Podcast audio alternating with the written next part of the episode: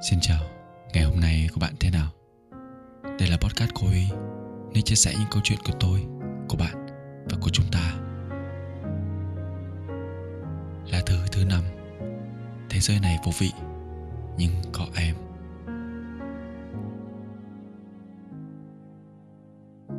Tôi đã từng nghĩ câu nói này thật là hoang đường. Mọi thứ đều vô vị. Thế nhưng tôi nhận ra, dù là tình bạn hay là tình yêu, em cũng sinh động hơn tất cả những gì trên thế gian này.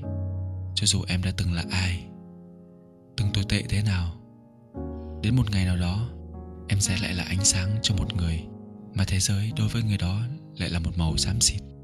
Không chỉ vậy, trong lòng một ai đó, em lại trở thành sự ấm áp cuối ngày của họ.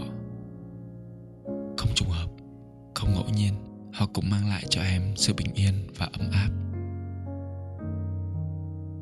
Bởi vậy, người này sẽ có người kia, người thật lòng muốn ở bên cạnh vẫn sẽ ở bên cạnh.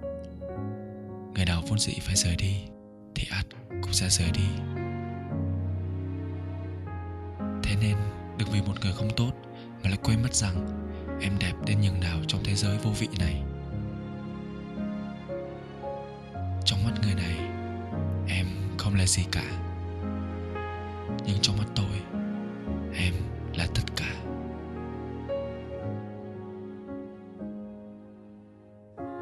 Đây là lá thư thứ năm, viết cho tôi, cho bạn và cho chúng ta.